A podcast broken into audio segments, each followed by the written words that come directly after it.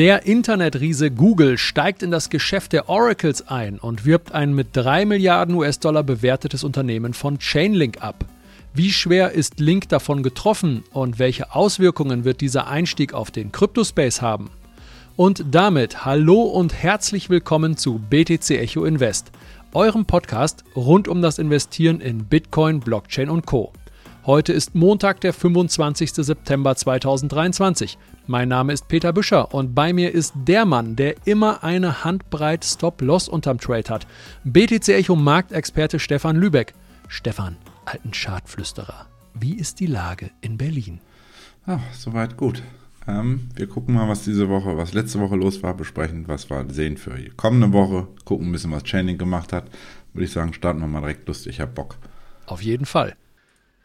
Und damit zum Marktupdate. Letzte Woche hat am Mittwoch die Fed ihre neue Leitzinsentscheidung bekannt gegeben und Bitcoin hat passend dazu seit Mittwoch den Weg gen Süden eingeschlagen. Stefan, hängt das eine mit dem anderen zusammen? Naja, also Bitcoin handelt trotz der aktuellen Kursschwäche am klassischen Markt, denn da war es dann doch ein bisschen ausgeprägter, die Schwäche. Weiterhin müssen wir sagen, in der Handelsrange der letzten vier Wochen. Also wenn wir mal zurück überlegen, Anfang September war noch dieses, so Gott, der Horror September kommt, gucke ich jetzt drauf, ist Bitcoin gegenüber dem ersten September eigentlich mehr oder weniger unverändert. Und ja, die hawkische Haltung von der Fed, hast du schon kurz angesprochen, insbesondere von Fed Jeff Powell in der Pressekonferenz danach, gepaart mit eigentlich ja, na, ein, na, ja, zunehmenden Stärke des US-Dollar-Index DXY verhinderte, verhinderte dann tatsächlich zur Wochenmitte, also letzten Mittwoch, einen Ausbruch über den starken Widerstandsbereich zwischen äh, 27.400 und 27.700. Aber im Gegensatz zum Nasdaq muss man sagen, der auf Wochensicht 3% korrigierte, zeigte sich Bitcoin abermals ziemlich resilient. Am gestrigen Sonntag kam da zwar zum Wochenschluss bisschen Verkaufsdruck rein und eine Kurskonsolidierung von ja so zweieinhalb Prozent ungefähr. Aber die Schwäche am klassischen Markt ähm, ist dann wahrscheinlich auch eher ein Grund, warum wir jetzt auch zum Wochenanfang eben gerade, wir haben vorhin bei Bitcoin vorhin ein neues Tief gemacht gehabt, also ein neues Verlaufstief bei ziemlich genau 26.000 US-Dollar.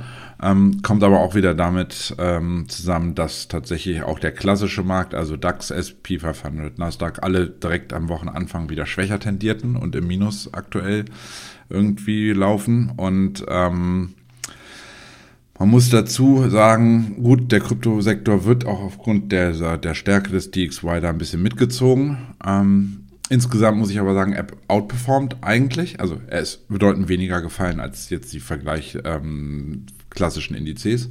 Ähm, und wenn man das jetzt mal auf Monatsvergleich guckt und sagen wir mal einfach ab 1. September guckt, da haben Nasdaq und S&P 500 jeweils gut 5%, der eine 6%, der andere 5,2% ungefähr korrigiert seitdem.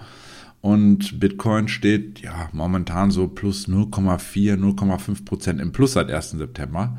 Also insofern haben wir da eine relative Outperformance. So, und das heißt, diese Statistik eines Abverkaufs im September, die ja schon in Stein gemeißelt war, geförmlich, scheint sich dann zumindest vorerst weiter nicht zu bewahrheiten. Wir haben allerdings auch noch eine Handelswoche knapp vor uns. Insofern mal gucken, wie es dann weitergeht. Ja, genau. Fünf Tage noch, ganz spannend. Hoffentlich wird endlich mal wieder ein Bitcoin September positiv oder halt nicht, nicht negativ. Plus minus null reicht ja schon, um diese negative Statistik positiv zu durchbrechen. Und es gibt aus den USA eine neue Rekordmeldung, wobei das eigentlich eher ein zweifelhafter Rekord ist. Und zwar betragen die Schulden der USA erstmals 33 Trillionen US-Dollar. In deutscher Zählweise sind das 33 Billionen. Das ist sowohl USA als auch Weltrekord. Allein in den letzten drei Monaten kam eine Billion, also jetzt nach deutscher Zählweise Billion, die Amis würden Trillion sagen, kam eine Billion hinzu. Äh, meiner bescheidenen Meinung nach kann das nicht gut gehen, beziehungsweise das wird nicht getilgt werden. Ich bin daher mal gespannt auf die Art und Weise, wie dieser gigantische, nahezu exponentiell wachsende Schuldenberg abgebaut werden wird. Hyperinflation würde sich da zum Beispiel anbieten. Ja, das würde alle Fiat-Sparer weltweit treffen. Oder Stefan, wie ist dein Blick auf dieses Drama mit Ansage? Ja, zunächst mal, deswegen haben wir ja auch einen Teil unseres Geldes in Bitcoin, um dem zu entgehen, ne? falls sowas mal kommen sollte, damit man quasi ein Hard Asset hat, sei es jetzt Gold zum Beispiel auf der einen Seite oder sei es Bitcoin, dass man sowas auch im Depot hat, damit man einer Hyperinflation zumindest partiell dann, sagen wir mal, entgehen kann. Und ich würde sogar Aktien auch dazu zählen und Immobilien, oder?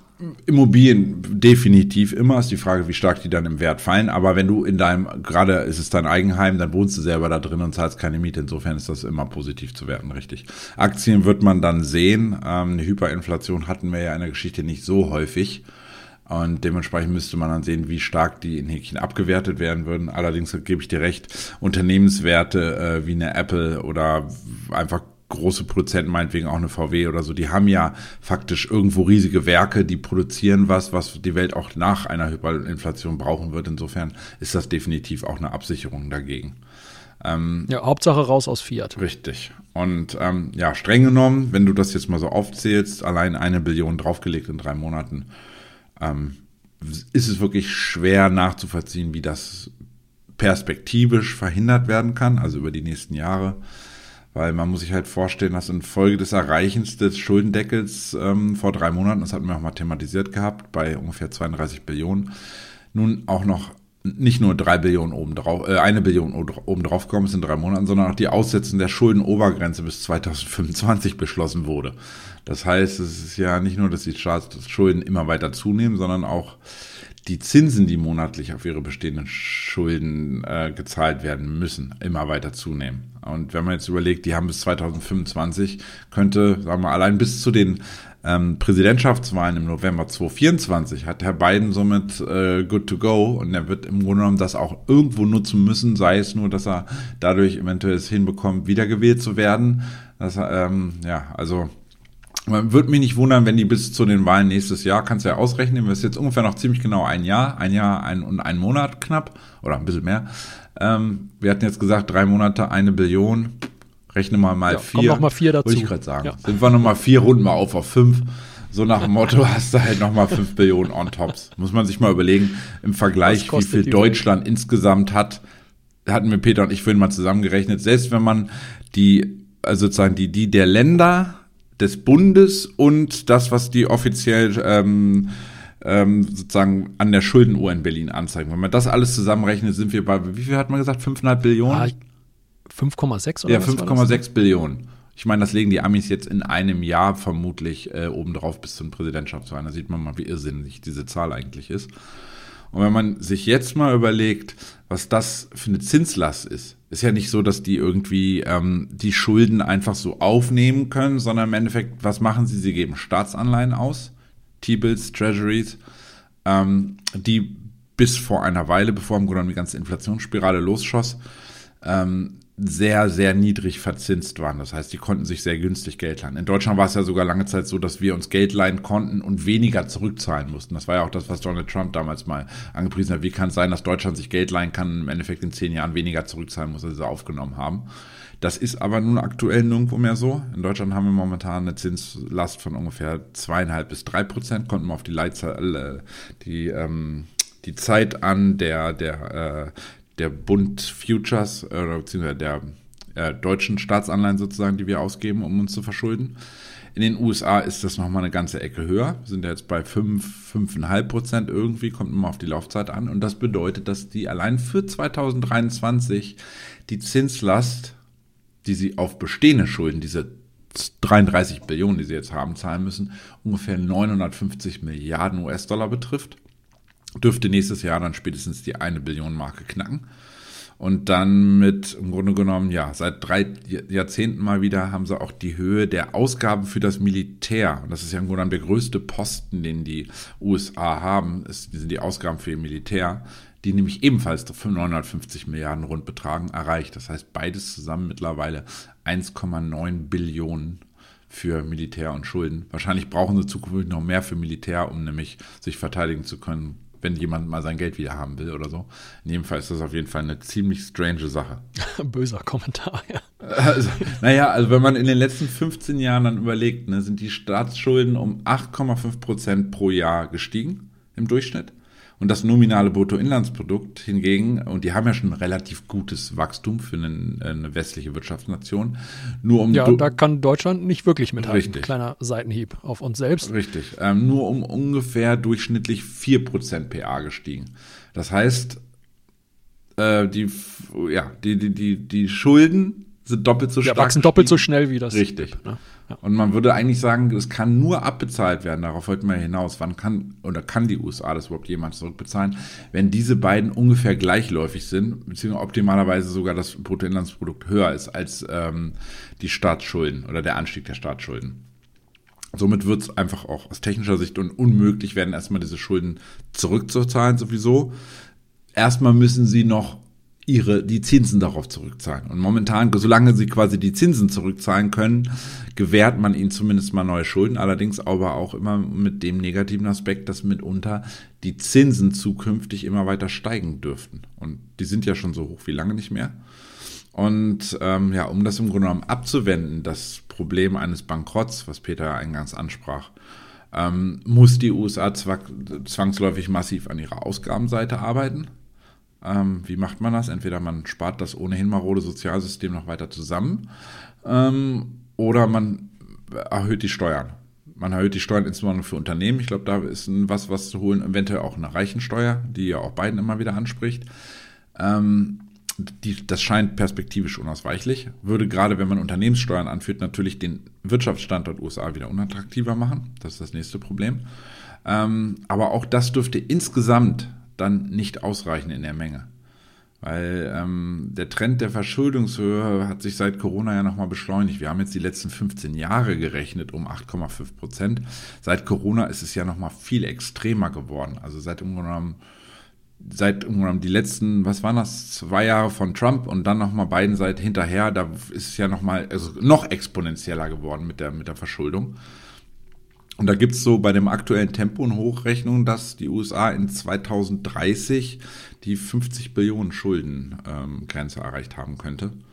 Und du fragtest mich darauf, wie, wie man das irgendwann ja, tilgen kann oder ob es da eine Möglichkeit gibt. Tatsächlich ist das schlimmerweise oder paradoxerweise ähm, mitunter Kriege, die die USA, die den USA helfen könnten. Es war zumindest das, das was die Historie zeigt weil ähm, durch Kriege, wenn man die führt und im Endeffekt das zerstörte Land danach wieder mit netterweise wieder aufbaut, natürlich unter Zuhilfenahme eigener Firmen, kurbelt man die Wirtschaft an. Man kurbelt beim während des Krieges die, die Militärwirtschaft an, also Boeing und wie sie alle heißen, die ganzen Waffenhersteller mitunter. Und ähm, im nächsten Schritt dann natürlich die Firmen, die beim Wiederaufbau von Ländern helfen. Insofern kann man dort die Wirtschaft auf eigener Seite massiv ankurbeln und gleichsam halt auch Steuereinnahmen dadurch ähm, oder mehr Steuereinnahmen generieren. Aber ähm, ja, die aktuellen hohen Zinsen, um das vielleicht abzuschließen, der US-Staatsanleihen kommen ja nicht von irgendwo. Die sind ja im Grunde genommen eigentlich nur das Resultat von der aktuellen Entwicklung. Und dass ja, die USA halt ein Risk Premium darauf zahlen muss, damit Staaten und private Geldgeber der USA faktisch überhaupt noch Geld leihen. Ja. ja, bitte, höhere Steuern in den USA. Also das, sagtest du ja, wäre eine Möglichkeit. Das könnte spannend werden, die politisch durchzusetzen. Und wenn ich deiner, deinen Ausführungen so lausche, dann scheint mir die Variante mit dem Krieg leider wahrscheinlicher. Mal gucken, welche armen Länder dann demnächst wieder mit irgendeinem Demokratiedefizit erkannt werden. Okay, weg vom Fiat-Drama hin zu den stärksten Coins und Token im Cryptospace der letzten sieben Tage. Auf Platz 1 liegt ein Neueinsteiger in die Top 100 mit 74% plus und dieser Neueinsteiger heißt Wemix. W-E-M-I-X. Also das war mir bis dato unbekannt. Deshalb gucken wir gleich einmal auf die wichtigsten Eckdaten dieses Projekts. Auf Platz 2 liegt CurveDAO mit 17% plus und Platz 4 ist Chainlink mit 11,3%. Gehen wir diese drei einmal der Reihe nach durch. Zuerst zu Wemix. Das erste Listing kann ich hier auf Gate.io für August 2021 feststellen. Und dann ging es auch schon innerhalb weniger Wochen von nur 7 Cent über 33.000 Prozent auf 23 Dollar in der Spitze hoch. Also raketenhafter Anstieg. Das Allzeithoch war im November 2021. Aber so rasant auch der Aufstieg war, der Absturz ging fast ebenso zügig. Aktuell rangiert Wemix bei nur noch 1,17 Dollar und damit 94 Prozent unter dem Allzeithoch. Seit dem 18. September ist aber wieder Musik in der Hütte, denn seitdem konnten in der Spitze über 130 Prozent eingefahren werden. Was ist also Wemix und warum jetzt der starke Anstieg? Wemix ist eine Tochtergesellschaft von WeMade. W-E-M-A-D-E. -E. Wir machen, wir, wir, wir machten Vergangenheit. WeMade ist eine südkoreanische Gaming-Schmiede mit 1600 Mitarbeitern. Das Vermögen des Gründers wird auf circa 1,2 Milliarden geschätzt. Das ist also eine recht ordentliche Hausnummer im Gaming-Bereich, Bereich, im Gaming-Bereich, im Gaming-Bereich. Über Wemix möchte man jetzt die Spielebranche auf die Blockchain umsatteln und baut an einem sehr umfangreichen Mega-Ökosystem, wie die das selber nennen. Am 5. September wurde der Wemix 3.0 Explorer gestattet. Das ist deren Block Explorer, ähnlich wie zum Beispiel Etherscan für Ethereum. Und für den 18. September, den Beginn der jüngsten Rallye, gibt es gleich zwei bullische News auf X. Zum einen onboarden zwei US-Spieleentwickler ihre Spiele auf Wemix und zum anderen wurde eine Partnerschaft mit SK Planet bekannt gegeben. SK Planet ist ein ebenfalls südkoreanischer Konzern, der E-Commerce, Online-to-Offline-Services und digitales Marketing anbietet. WeMate und SK Planet haben jetzt gegenseitig voneinander Aktien gekauft aufgrund der neuen Partnerschaft. Und der WeMate-Vorsitzende Guanho Park heißt er, der hat angekündigt, von den Erlösen der Aktienverkäufe Wemix-Coins zu kaufen. Also das dürfte meiner Meinung nach der Hauptgrund für den jüngsten Anstieg gewesen sein.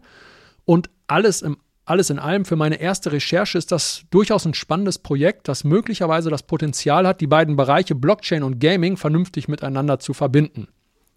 Blind reinfomon würde ich da jetzt aber auf gar keinen Fall. Wir sind ja immer noch im Kryptobärenmarkt, Stefan, wie du letzte Ausgabe im Invest gesagt hast. Und Remix ist aktuell auch super volatil. Allein heute Morgen ist da ein Einbruch von über 40 Prozent zu erkennen im Stundenchart, gefolgt von 67% Anstieg. Es geht ordentlich auf und runter, hoch und runter. Und es hat den Eindruck, als wäre dem newsgetriebenen newsgetriebenen Pump erstmal die Luft ausgegangen und das Asset, ist äh, aktuell stark überkauft und nach oben müssen die 1,31 Dollar überwunden werden, bevor es weitergeht. Wenn ich von dem Projekt überzeugt wäre, würde ich auf Rücksetzer warten. Der Bereich 86 bis 88 Cent sieht da für meine Augen ganz gut aus oder auch 60 Cent, das ist in etwa das jüngste Ausbruchslevel. So, jetzt bin ich aber ganz gut durcheinander gekommen hier mit Deutsch und Englisch. Gucken wir uns deshalb mal, Stefan, von dir die beiden anderen Coins an. Du weißt mehr zu Curve, DAO und Chainlink. Ja, also generell ist eigentlich, wo du jetzt Remix mal so vorgetragen hast, ich kannte das Projekt ja auch nicht, finde ich tatsächlich durchaus spannend. Ich glaube auch, also, dass dieses Blockchain Gaming, der Bereich, gerade wenn die sich jetzt nicht auf so ein großes Spiel konzentrieren, sondern vielleicht viele kleine Browser-Games, Handy-Games etc. entwickeln, ist da durchaus eine, ein, oder ein realistischer Use Case vorhanden. Ich bin zum Beispiel bei Nakamoto Games mit einer kleinen Position drin, schon eine ganze Weile. Und die haben sich auch, die hat kaum jemand auf dem Schirm gehabt. Ich glaube, die haben sich jetzt von. Bis jetzt. Jetzt hast du deinen Coin geschillt. Alle wissen nee, über Nakamoto. Das hat nichts mit Schillen. Die machen nur was ähnliches. das ist halt, das ist ähm, halt auch eine, eine, eine Schmiede, eine Gaming-Schmiede, die eine asiatische, die halt viele so eine ganz viele kleine Games einfach machen, also nothing fancy. Aber scheinbar haben die dadurch ähm, grundlegend viele eine hohe Spielerschaft irgendwie für ihre relativ kurzweiligen Games. Und die haben sich, glaube ich, auch verfünffacht oder so der Coin. In dem Bärenmarkt sind die, oder verzehnfacht, also die sind auf jeden Fall gut von ihrem absoluten Tief zurückgekommen bisher. Und das heißt, dieser Bereich ist generell mal nicht uninteressant. Ich sehe allerdings gerade, ich habe mal geguckt, Gate.io waren auch wieder die mit dem höchsten Handelsvolumen jetzt in den, also deine Remix in den letzten 24 Stunden und Nummer zwei schon wieder direkt, äh, Wunder, oh Wunder, Ka ähm, Coin One. Coin One ist eine koreanische Börse und wir hatten ja das Thema, deswegen sage ich das gerade, wir hatten das ja, glaube ich, in der letzten Folge mal angesprochen, was immer so los ist mit den ganzen Upbit und Co., mit den Pumps auf koreanischen Börsen, was da eigentlich passiert wenn ich das richtig im Kopf habe, hatten wir das thematisiert gehabt, ganz in der letzten oder Ja, haben wir drüber Folge. gesprochen. Genau, und du hast recht. Also Gate.io hat ungefähr dasselbe Handelsvolumen für Wemix wie dieses Coin One, was du gerade erwähnt hast. Richtig, und das ist auch wieder eine koreanische Börse. Und wie gesagt, Koreaner, muss man dazu sagen, handeln viel lieber Altcoins als, Bit, als Bitcoin, als die großen. Also Bitcoin und Ethereum sind da niemals auf Platz 1 im Handelsvolumen, sondern es sind immer irgendwelche Altcoins, die da gezockt werden. Muss man dazu. Das ist, die haben, die sind, haben dann sehr eigenes Beziehung zu Krypto, muss man mal sagen. Ähm, zurück zu CurveDAO und Chainlink, den beiden anderen Profiteuren diese Woche.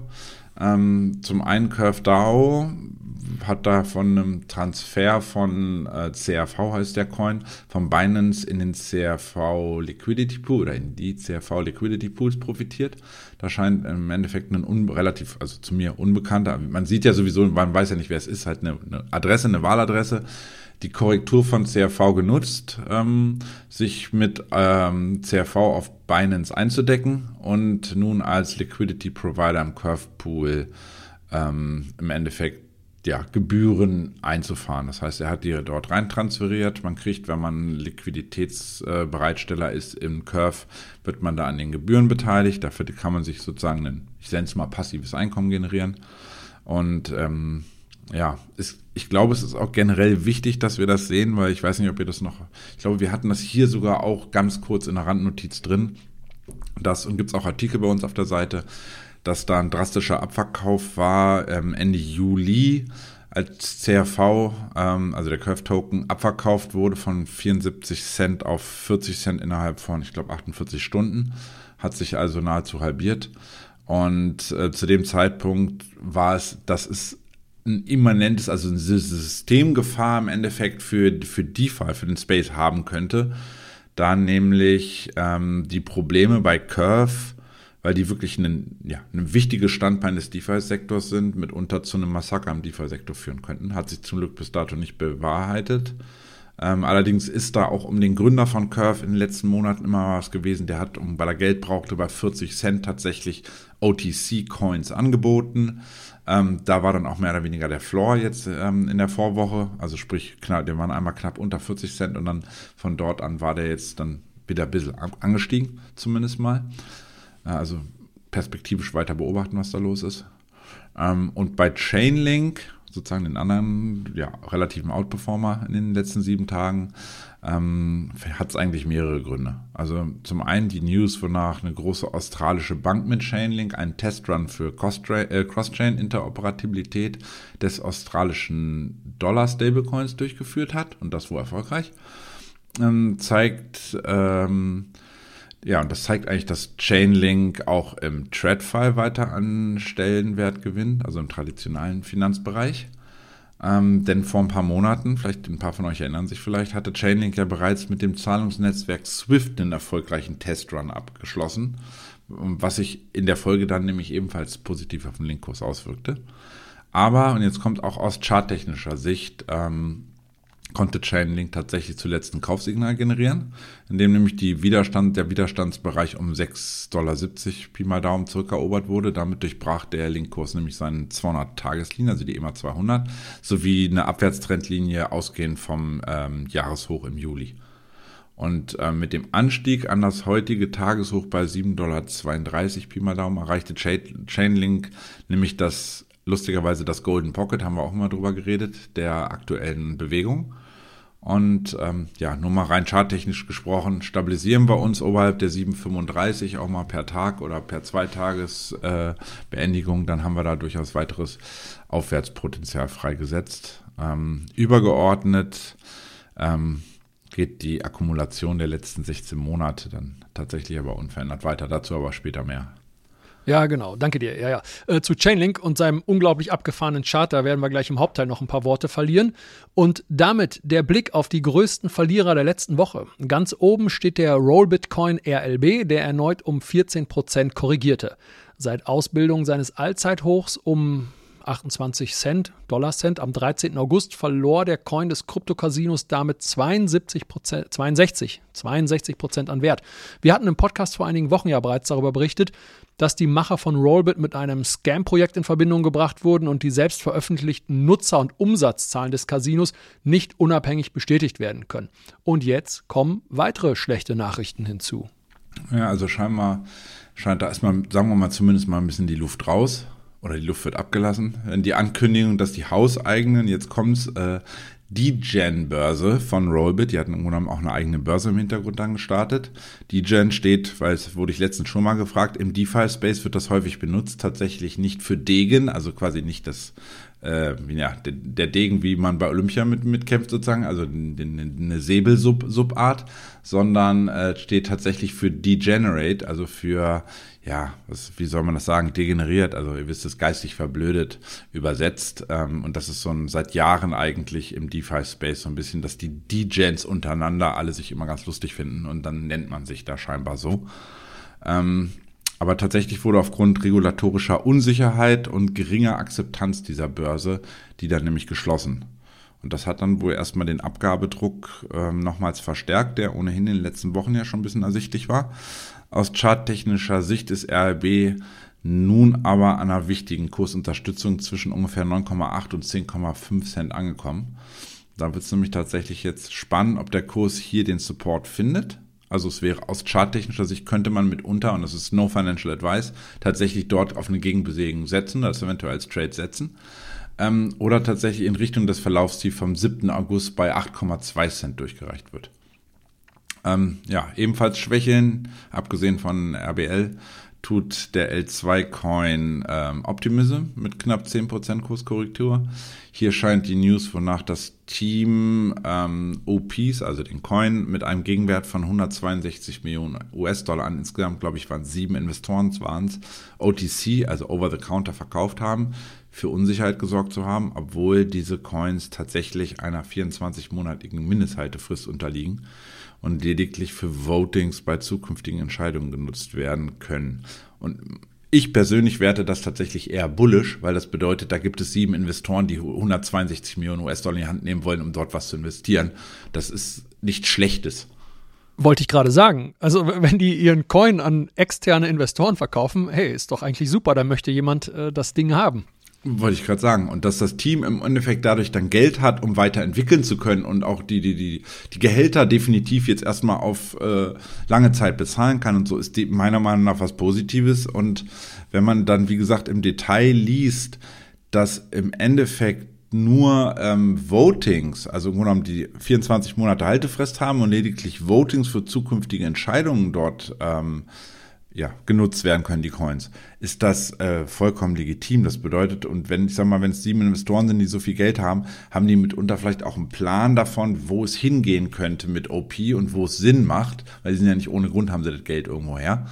Ähm, es dürfen gerade nicht die dümmsten Köpfe sein auf der Torte. Insofern ja, und dann noch OTC, das heißt, der Kurs an den Börsen wird erstmal nicht beeinflusst. Genau, richtig. Insofern ähm, ist das durchaus völlig unproblematisch ähm, kann man perspektivisch vielleicht gucken, dass man, wenn OP, also Optimism, da vernünftige Support-Levels erreicht, charttechnisch bedingt, dann kann man damit unter vielleicht auch mal einen Einstieg wagen. Ähm, ja, der dritte Verlierer unter den ähm, Top 100, äh, ThoughtChain, Rune, ähm, 9% Kursrückgang ähm, in den letzten sieben Tagen. Und das ist tatsächlich komplett auf Gewinnhinnahmen hinzuzuführen nach der Kursexplosion der letzten Monate. Da hatten wir ja, ich glaube, ja, in der Vorwoche ja auch drüber gesprochen, über die Entwicklung. Und hier bieten sich perspektivisch für interessierte Anleger womöglich dann demnächst neue, attraktivere Einstiegskurse.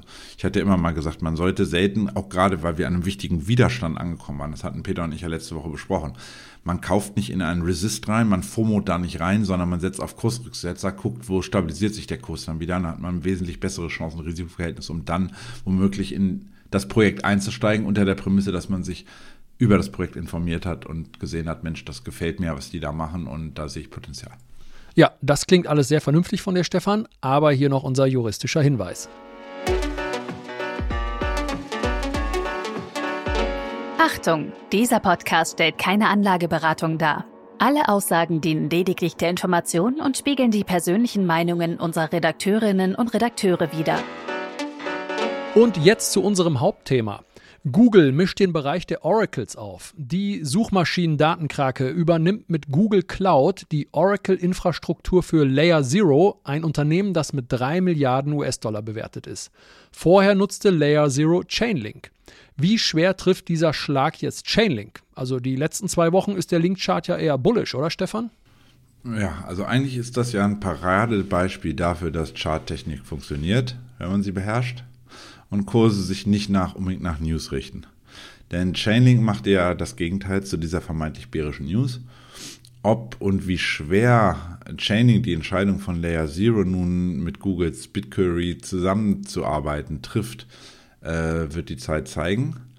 Ähm, und Chainlink hat sich ja in den letzten Jahren, für, für die, die es nicht wissen, so als Platzhirsch im Bereich der Crypto-Data Oracles hervorgetan. Ähm, freuen dürften sich die Verantwortlichen natürlich durch den Verlust von Layer Zero als Kunden nicht. Aber es zeigt halt auch, und das muss man dann auch perspektivisch werden, dass Oracles einfach eine hohe Relevanz haben und durch Googles Einstieg noch mehr in den Blick rücken dürften, also einfach relevanter werden. Und zumal Google als Data Oracle Provider ja perspektivisch auch mal Geld verdienen möchte, ähm, dürfte das wahrscheinlich dann bei Chainlink ähnlich der Fall sein, dass wir wirklich einen, ja, einen Use Case haben, der auch in der Echtwelt genutzt wird und mit dem tatsächlich auch Geld verdient werden kann. Ja, an dieser Stelle einmal kurz zum Chart von Link. Als ich den vorhin für die Vorbereitung auf diesen Podcast geöffnet habe, da hatte ich so einen What the fuck Moment das sieht man, wenn man diesen Chart öffnet. Also der Preis von Link bewegt sich seit sage und schreibe 504 Tagen seitwärts. Das ist eine reine Seitwärtsphase. Oben deckeln die 9,50 Dollar, würde ich mal sagen, und unten unterstützen bis auf einen Fehlausbruch die 5,40 Dollar. Aktuell steht Link wieder mittendrin bei 7,24 Dollar. Und Stefan, ist das die längste Akkumulationsphase aller Zeiten im Kryptospace? Und ist es überhaupt eine Akkumulation oder eine Distribution. Also die Akkumulation wäre ja bullish zu werten, die Distribution bearish. Ja, also ich habe selbst ebenfalls auf deine erste Frage noch keine längere Seitwärtsphase im Crypto-Space gesehen. Und wirklich auch so grad, also wirklich so geradlinig. Wenn man das im Tageschart sieht das schon gut aus. Wenn man aber in den Wochenchart geht, da sieht man eigentlich, das sieht äh, wie einer Schnur gezogen seitwärts aus. Ähm, insofern, ja, ist das äh, das zum einen. Also das sind ja wirklich, was hast du gesagt, seit 504 Tage und ja, du hast 16 Anfang Monate Mai. Gesagt, ne? Anfang Mai letzten Jahres. Also das ist schon eine extrem lange Strecke, muss man dazu sagen. Ähm, ob es sich um eine Akkumulation oder eine Distributionsphase, du hast erklärt, was es ist, ähm, handelt, kann man natürlich nicht mit hundertprozentiger Wahrscheinlichkeit sagen. Ähm, aber da Link, und das muss man einfach mal vor Augen halten, aktuell, trotz dieses Anstiegs jetzt in den letzten paar Wochen, immer noch 87 Prozent unter seinem Alltime handelt.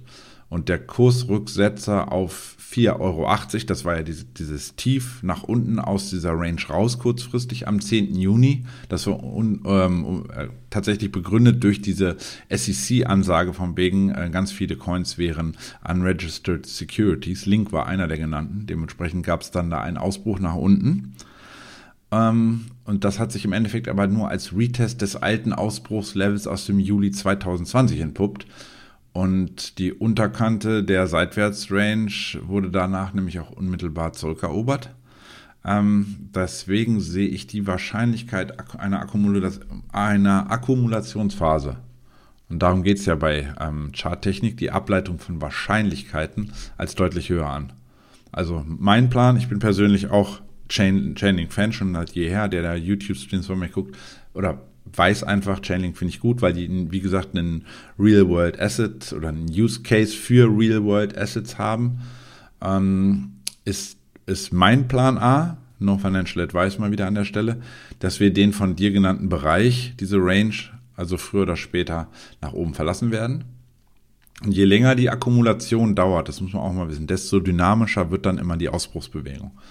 Ähm, ich persönlich plane da bei einem Ausbruch über diesen Bereich 9,59, hat es ja genannt, mit im, im, direkten Durchmarsch bis an zunächst mal im Schritt 1 an die alte Abrisskante, die verläuft ungefähr bei ja, 13,30 Dollar, 13,40 Dollar.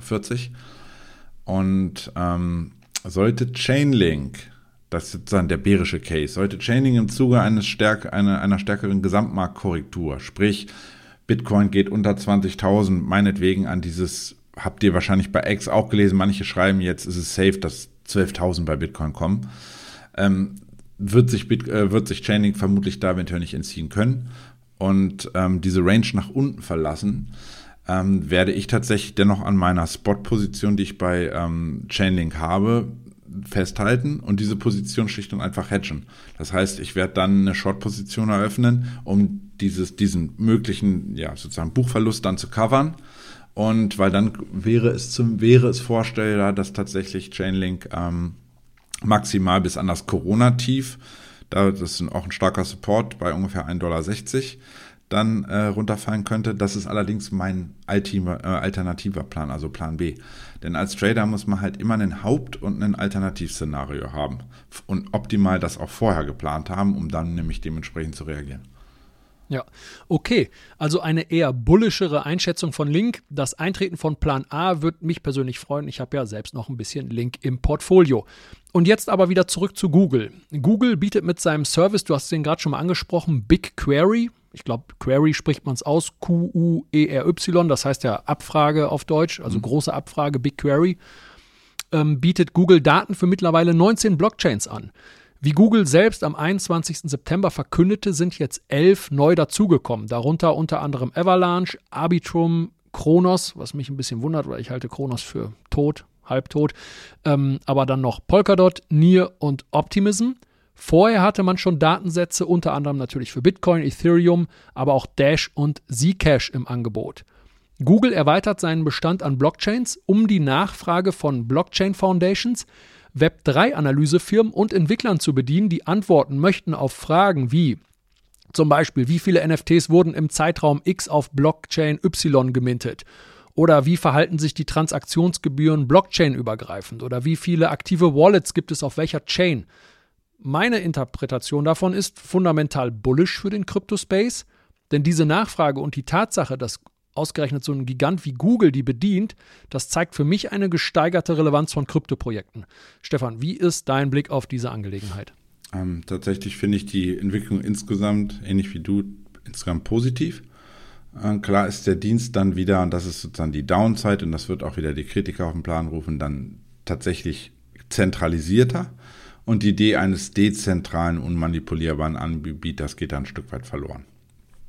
Und, aber auf der anderen Seite muss man halt immer sagen, wie bei allem, ähm, Konkurrenz belebt das Geschäft und die meiner Meinung nach auch die Innovationsfähigkeit in einem Sektor. Also dann kann sich Chainlink nicht darauf ausruhen, dass sie halt das Monopol haben, sondern müssen dann halt auch verschiedene neue Möglichkeiten finden. Und dass Google diesen Bereich nun ebenfalls ausbaut und Link damit Marktanteile abjagen wird, steht außer Frage. Zumal Google dieses aktuell über geringere Preise realisieren dürfte. Die können halt auch mal ein paar Jahre Verlust machen. Ähm, Chainlink ist als Krypto-Oracle-Monopol der Mercedes unter den Datafeed-Anbietern. Und hier dürfte der Internetriese dann im Zweifelsfall erstmal die Daumenschraube an, äh, angesetzt haben. Aber ich sehe für Chainlink jedoch auch die Chance, ihren dezentralen Charakter besser herauszustellen und Kunden mit diesem Argument und ihrem Track Record dann zu überzeugen. Denn neben Chainlink haben ja auch kleinere Anbieter wie Super Oracle zum Beispiel ihre Nische entdeckt und können am Markt bestehen ähm, indem wie bei Super zum Beispiel ähm, durch eine attraktive Preispolitik oder geringere Preise als, bei Oracle, äh, als bei Chainlink, ähm, kleinere Krypto-Projekte und Startups ähm, aus der realen Welt dann nämlich angesprochen werden. Und insgesamt dürfte Googles Einstieg also im Endeffekt allen zugutekommen und dem Sektor und seiner Relevanz als Anbieter unmanipulierter Daten mehr Aufsamkeit, äh, Aufmerksamkeit schenken. Ja, okay, danke dir. Schließen wir damit für heute die Google-Suchmaske. Und damit kommen wir zum Ausblick auf die kommende Woche. Vorher noch der Hinweis, dass man unser Format auf allen gängigen Plattformen wie Spotify oder Apple Podcast auch abonnieren kann. So verpasst ihr keine Folge mehr. Außerdem freuen wir uns immer über Lob und Kritik in den Kommentaren. Und nicht minder wichtig der Hinweis, dass ihr unsere Paywall BTC Echo Plus für nur einen Euro im ersten Monat testen könnt. Der Link dahin lautet btc-echo.de-shop und den findet ihr natürlich auch in den Shownotes. Aber nochmal kurz zu den gerade angesprochenen Kommentaren. Auf TikTok hat uns einer erreicht, der mich dann doch ein bisschen getriggert hat. Ich meine, ich höre diesen ganzen unsinnigen, abwertenden, diese ganzen unsinnigen, abwertenden Ansichten zu Charttechnik, die höre ich mir jetzt schon seit über fünf Jahren an. Aber dieser Kommentar ist vielleicht einfach mal eine gute Gelegenheit, hier darauf einzugehen. Und zwar schrieb uns jemand, wenn ich Charttechnik in Verbindung mit Krypto höre, bin ich raus. Und weiter, eine Nachricht von bestimmten Stellen, eine Nachricht von bestimmten Stellen und der Chart ist nichts mehr wert. Das tut mir schon fast physisch weh und ich sehe ja Tag für Tag und Woche für Woche, wie gut Charttechnik bei Kryptos funktioniert. Stefan, du als Profitrader, du handelst ja nicht nur Kryptos, sondern auch noch viele weitere Assets und das alles nach Charttechnik. Wenn du da jetzt Kryptos im Allgemeinen und Bitcoin im Speziellen mit den konventionellen Assets vergleichst, wie gut funktioniert da die technische Chartanalyse? Also erstmal Charttechnik bei Krypto und am klassischen Markt sind in der Tat ein bisschen zu unterscheiden. Der Kryptomarkt ist nämlich tatsächlich immer noch ein Retail-dominierter Markt. Also bedeutet mehr Kleinanleger als professionelle Investoren. Und das hat erstmal Vor- und Nachteile. Ähm, klassische Charttechnik aller Supply and Demand, also Unterstützung und Widerstand horizontal, funktioniert hier nämlich tatsächlich noch besser als am klassischen Markt. Und ähm, problematisch ist hingegen, und das ist vielleicht auch das, was der, ähm, der, der das TikTok-Kommentar so ein bisschen vielleicht aufgreift, dass ähm, oftmals nämlich geringe Liquidität im Markt vorhanden ist und deswegen dann so eine vermeintlichen News kommen und der Kurs dann ähm, auf einmal stark reagiert, ähm, ist auch immer ein Teilgrund tatsächlich dann ähm, die fehlende Liquidität. Weil ähm, fehlende Liquidität im Markt wird nämlich ähm, viel stärker als am klassischen Markt ähm, tatsächlich durch Market Maker ausgeglichen. Das heißt, ähm, damit überhaupt eine Bewegung in Kursen, in Projekten ist, müssen diese als Bereitsteller von Handelsliquidität die Kurse mehr oder weniger bewegen und nicht selten zulasten der Kleinanleger, die sich nämlich dann von Emotionen leiten lassen. Und leider ist es so, dass Kritiker von CD dieses immer nur bedingt verstehen, muss ich sagen. Also CT ist Charttechnik. Charttechnik, korrekt. Ähm, Charttechnik liegt natürlich nicht immer richtig und das muss sie auch überhaupt nicht. Also wir handeln Wahrscheinlichkeiten. Oft wirkt es dann für Außenstehende so, als ob News einzig und allein für die Bewegung verantwortlich wären. Im klassischen Markt nennt man dieses das Henne-Ei-Phänomen. Also die Charttechniker sagen, die News bzw. die Bewegung war nämlich auch ohne die News selbst schon ersichtlich und im Chart im Grunde hinterlegt, beziehungsweise es bestand eine erhöhte Wahrscheinlichkeit für eine derartige Bewegung. Ähm, die News war somit dann im Endeffekt nur der Trigger oder die oftmals auch gerade von äh, Nachrichtensendern, sei es Bloomberg, sei es im Deutschen eine NTV-Börse oder so, die nachträglich herangezogene Begründung, wieso denn eine derartige Bewegung stattgefunden hat. So, und zur starttechnischen Betrachtung gehört halt immer mehr als der reine Chart. Wir haben ja, wir besprechen hier, Peter und ich, häufiger über Statistiken zu Marktphasen, Bewegungen in der Vergangenheit. Und das alles spielt da nämlich ebenfalls mit rein. Das heißt, es gibt nicht nur sozusagen den Chart, sondern es gibt da viel mehr, ähm, was man da mitunter dann halt mal heranziehen kann und sollte. Als Beispiel jetzt mal, und das hat nichts mit Selbstbeweihräucherung zu tun, sondern als letztes, als Beispiel in der letzten Woche habe ich im Ausblick zu Bitcoin dezidiert gesagt beim Kursausblick, dass für das bärische Szenario dann im Endeffekt gelten könnte, dass Bitcoin im Bereich der 27.400 bis 27.720 einen wichtigen Widerstand hat. Und dass bei einer hawkischen Rede von Fed-Chef Powell, die dann ja am Mittwoch war, der klassische Markt und mit ihm auch der Bitcoin korrigieren könnten oder dürften. Was war? Wir hatten eine sehr hawkische Rede von Herrn Paul. Und ich erwähnte dann dezidiert, dass in der Folge ein Rücksetzer gern 26.300 dann nämlich eingeplant werden müsste. Was war? Letzten Donnerstag, ein Tag nach der Rede, korrigierte Bitcoin wohin? 26.359. Und ich glaube, damit mehr brauche ich dazu auch nicht sagen. Ja, okay, danke dir für diesen Exkurs. Jetzt aber der Ausblick auf die kommende Woche und die wichtigsten Termine. Was steht in den nächsten Tagen an? Ja, Woche beginnt äh, morgen mit neuen Daten zum US-Verbrauchervertrauen. Die Einschätzung der Privathaushalte zur konjunkturellen Entwicklung in den USA war zuletzt wieder massiv eingebrochen. Also insofern wird es spannend, ob diese Tendenz, die negative Tendenz anhält, was darauf dann schließen lassen würde, dass sich die wirtschaftliche Situation in den USA weiter eintrugen könnte. Ähm, so dann folgen dann in der zweiten Wochenhälfte am Donnerstag tatsächlich wichtig die finalen Zahlen zum Bruttoinlandsprodukt in den USA. Die Analysten schätzen dann tatsächlich trotz einer Eintrübung in den Vorabschätzungen von, ich glaube, los ging es mit 2,4 Prozent, dann auf 2 Prozent runter, rechnen die final für die finalen Daten mit einem Wachstum von 2,2 Prozent. Und äh, bestätigt sich diese Expertenprognose oder es wird dann sogar leicht übertroffen, deutet dies nach tatsächlich einem schwächeren ersten Quartal auf ein weiter stetiges Wachstum in, in der US-Wirtschaft hin. So, und der Aktien- und Kryptomarkt geht das so aus, also genommen werden die Zahlen so kommen ungefähr, dürften von diesen stabilen Zahlen dann profitieren. Ähm, nur wenn die Zahlen, die finalen Zahlen hingegen dann unter der Prognose liegen würden und sagen wir mal 2% oder sogar noch unter 2% liegen dürften, können, wären dann infolgedessen weitere Kursabschläge am US-Finanzmarkt und damit eventuell auch bei Krypto dann einzuplanen. Am Donnerstagabend um 22 Uhr ist ein bisschen besonders, weil es tatsächlich nach Börsenschluss passiert, 22 Uhr deutscher Zeit trifft so dann ähm, nämlich Fed-Chef Paul vor die Mikrofone mal wieder. Und hier werden dann tatsächlich weitere Aussagen und neue Erkenntnisse zur Fed-Politik erwartet. Und da muss man dann wirklich genau hinhören, weil jegliche hawkische Aussagen von Paul könnten den Markt dann tatsächlich weiter unter Druck setzen. Und nach der Pressekonferenz, im Zuge, also nach der Pressekonferenz im Zuge der Leitzinssitzung am vergangenen Mittwoch preiste der Markt dann nämlich bereits weniger stark fallende Leitzinsen in den kommenden Jahren ein. Der sogenannte Dotplot zeigte eine Verschiebung um 0,5% an. Das heißt, dieses Higher for Longer Mantra der Fed scheint erstmal weiter gespielt zu werden. Und inwiefern die Fed diese Sicht aber dann im Endeffekt perspektivisch halten kann, gerade wenn sich die Probleme der US-Wirtschaft in den kommenden Monaten ausweiten sollten, werden wir ebenfalls sehen.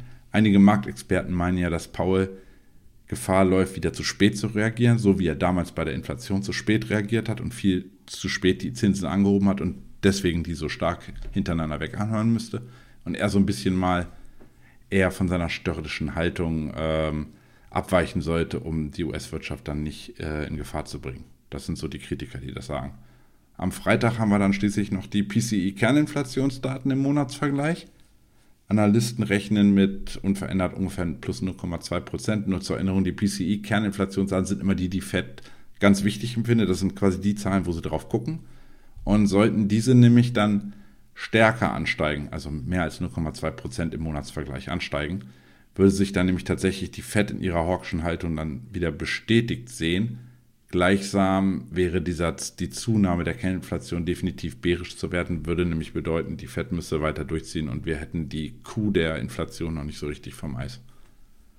Gut, dann gib uns bitte einmal die konkreten Kursziele für Bitcoin auf der Oberseite, falls es vielleicht nicht ganz so hawkisch wird. Ja, also Bitcoin kam oben vorerst nicht mal, also nicht weiter, hatten wir ja gesehen. Und ähm, konnte die Bestätigung einer Stabilisierung oberhalb des, des Kreuzwiderstands aus EMA 200 und EMA 50 im Tageschart erneut ungefähr bei 27.000 erneut nicht realisieren. Also schaffte das einfach nicht. Und trotzdem, wir hatten dann den kurzen Spike in Richtung Supertrend 27.400, waren glaube ich im Hoch 27.500 und ein paar zerquetschte. Ähm, ja, im Grunde genommen reichte Bitcoin dieses, das letzte Zwischenhoch vom 29. August bei 27.720 nicht und prallte dann zwar unweit südlich davon ab und ähm, ja, im Grunde genommen ging es dann erstmal weiter wieder gen Süden. Und das heißt, die Stärke, primär US-Dollar-Stärke, machte Bitcoin ein Stück weit da nämlich einen Strick durch die Rechnung, weil die haben schon wieder ein neues Hoch erreicht in der Vorwoche. Und nun gilt es kurzfristig, um auf die Marken, die du ja hören möchtest, zurückzukommen, ungefähr erstmal für Bitcoin die 26.500 zurückzuerobern, das erste Widerstand, um als nächstes dann wieder einen Angriff in Richtung Pi mal Daumen 27.000 EMA 200 dort zu starten. Aber unverändert gilt Bitcoin muss diese 27.400 und im Folge auch diesen Kreuzwiderstand aus Abwärtstrendlinie und letztem Verlaufshoch bei 27.720 gen Norden mal wirklich dynamisch durchbrechen, weil erst dann würde das Chartbild dann weiter aufgehellt werden und wir hätten Chancen, dem Bereich ungefähr 28.200 in den Fokus zu nehmen. Aber tatsächlich in Anbetracht der Schwäche am US-Aktienmarkt, wo ich, ich bin ja auch quasi eher auch am Aktienmarkt unterwegs, sehe ich da so ein bisschen momentan den Stolperstein, gerade wenn der ähm, Fettchef am Donnerstag auch noch redet. Insofern glaube ich, ist es schwierig, in diese, so weit vorzudringen. Also wir können uns, glaube ich, glücklich schätzen, wenn wir den Bereich um 26.000 bis Monatsende Pi mal Daumen plus minus bei 100 Dollar irgendwie halten. Okay, dann gucken wir aus gegebenem Anlass mal auf die Chartmarken der Unterseite. Ja, also wie im bärischen Szenario in der letzten Podcast-Folge ähm, besprochen oder angesprochen, scheiterte Bitcoin wieder im Bereich 27.400 und korrigierte dann im, im Folge der FED-Entscheidung, welches dann ja tags darauf zu diesem größeren Abverkauf führte. Und ähm, in den letzten 24 Handelsstunden, also seit gestern Abend, baute sich die, diese Korrektur, die ja so letzten Mittwoch, Donnerstag angefangen hatte, ein Stück weit aus und Bitcoin fiel ja auf, in den Bereich 26.000 glatt zurück. Da handelt er jetzt aktuell auch. Ähm, wieder leicht drüber, 26.100 gerade, also haben ein bisschen was gut gemacht. Und damit rückt aber tatsächlich der Kreuzsupport aus horizontalem Level und Golden Pocket der letzten Kursbewegung bei Pi mal Daumen 25.750, 25.800 wieder in den Fokus. Hier ist erstmal eine kurzfristig die erste Entscheidung auf der Unterseite zu erwarten. Wenn diese nämlich nachhaltig durchbrochen wird, dürfte Bitcoin erneut in ja, die Marke von oder den Bereich um 25.250 abtauchen. Und hält dieser Support tatsächlich nicht, ähm, wäre abermals das Vorwochentief sowie das Tief aus dem Juni bei 24.765 als Zielmarke relevant. Und ähm, ja, Worst Case wird das durchschlagen und wir erreichen im Endeffekt ein neues Monatstief. Ähm, planen wir mal weiter mit einem Rückfall in Richtung 24.250 bis 23.850.